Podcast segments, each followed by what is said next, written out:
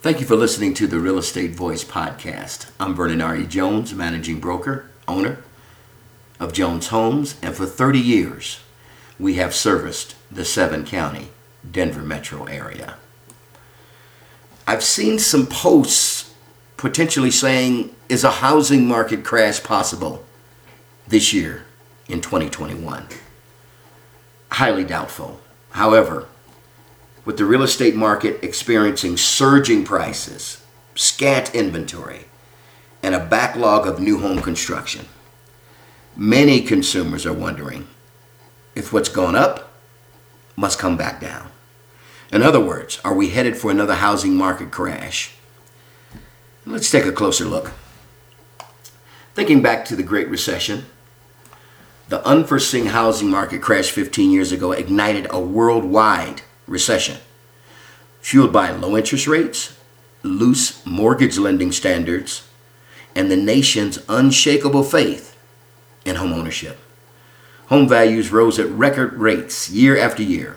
When the housing bubble burst, roughly 9 million families lost their homes to foreclosure or short sale between 2006 and 2014. A short sale basically is when the mortgage company agrees to take less to keep the house from going into foreclosure. But it's similar to a foreclosure, but again, it's a whole different baby. So, anyway, housing values plunged 30% or more. Homeowners lost a collective $7 trillion of equity. And it took nearly a decade for most markets to recover. Even today, several real estate markets have not fully recovered. With the robust market activity we've seen lately, could there be a market crash in the near future? Again, I say, not likely. Today's market book cannot be sustained completely, but a crash as serious as the one from 15 years ago is unlikely because of a few important factors.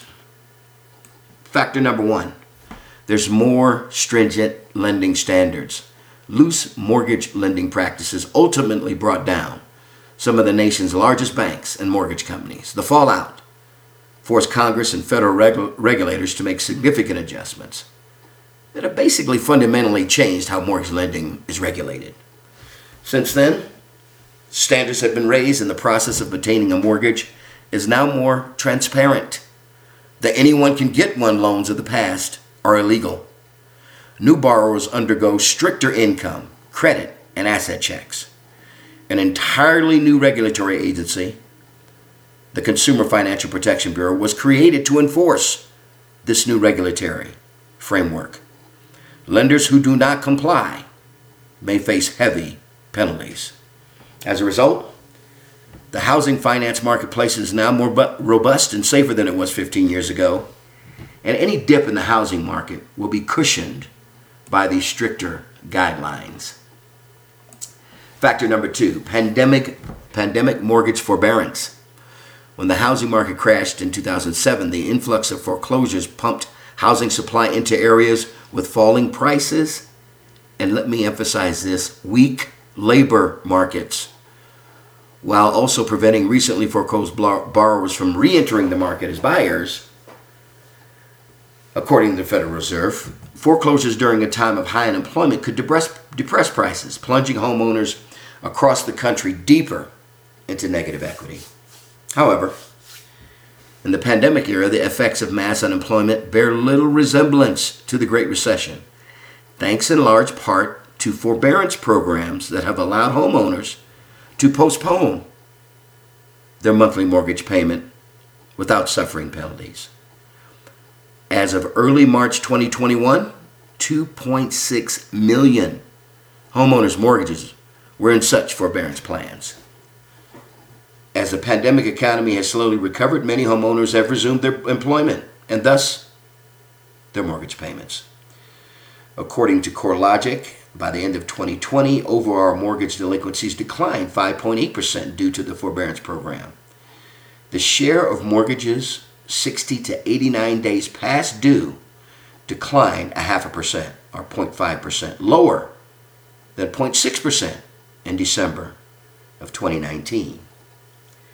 It's worth noting that serious delinquencies defined as 90 days or more past due, including loans in foreclosure, increased when owners who owed large amounts left forbearance. By the year end 2020, the serious delinquency rate was 3.9%, up from 1.2% in December of 2019. Now, you have to take that into consideration. Although it was up 1.2% in December 2019, considering the massive job loss 10, 20 million initially out of work, to have it go up that small amount is incredible. Most industry experts anticipated there are probably going to be five to six times more homeowners' mortgages to be in forbearance. That did not transpire. Factor H most homeowners cushion equity. Equity is the difference between the current market value of your home and the amount you owe on it. In other words, it's a portion of your home's value that you actually own. Equity can be an incentive to stay in your home longer if prices rise, something we've seen almost universally across the country in recent months. Your equity increases as well. Why does that matter? Simply put, higher levels of equity cushion homeowners from default when home values fall. Over the past decade, American homeowners have enjoyed housing stability and growth building up large home equity reserves in the third quarter of 2020. The average family with a mortgage had almost $200,000 in home equity, and the average homeowner gained approximately $26,300 in equity over the course of the year. In contrast, 2009 saw nearly a quarter of the nation's mortgaged homes valued for less than the amount their owners actually owed on those mortgages. Finally, factor number four price growth will slow but continue. The sales boom followed the outbreak of the COVID 19 and surprised many real estate economists. Like most business sectors, real estate was expected to lock down, but by mid April, sales were soaring as buyers, many of them millennials, took advantage of record low mortgage interest rates through the remainder of 2020, rates remained below 3%, and existing home sales reached their highest level in 14 years. I will add a caveat to that. Expect interest rates to rise this year. Expect it. Uh, below 3% is probably gone for the moment. Rates could settle in anywhere between 3 and 4% this year. Will it go over 4%? I doubt it. However, be aware rates will rise this year. While no one can say for sure what will happen with the real estate sector, most experts are confident that we'll experience a market dip, but not certainly not a crash. Any questions you have about this and any other podcast we've done, feel free to call me, Vernon, at 303 359 8218.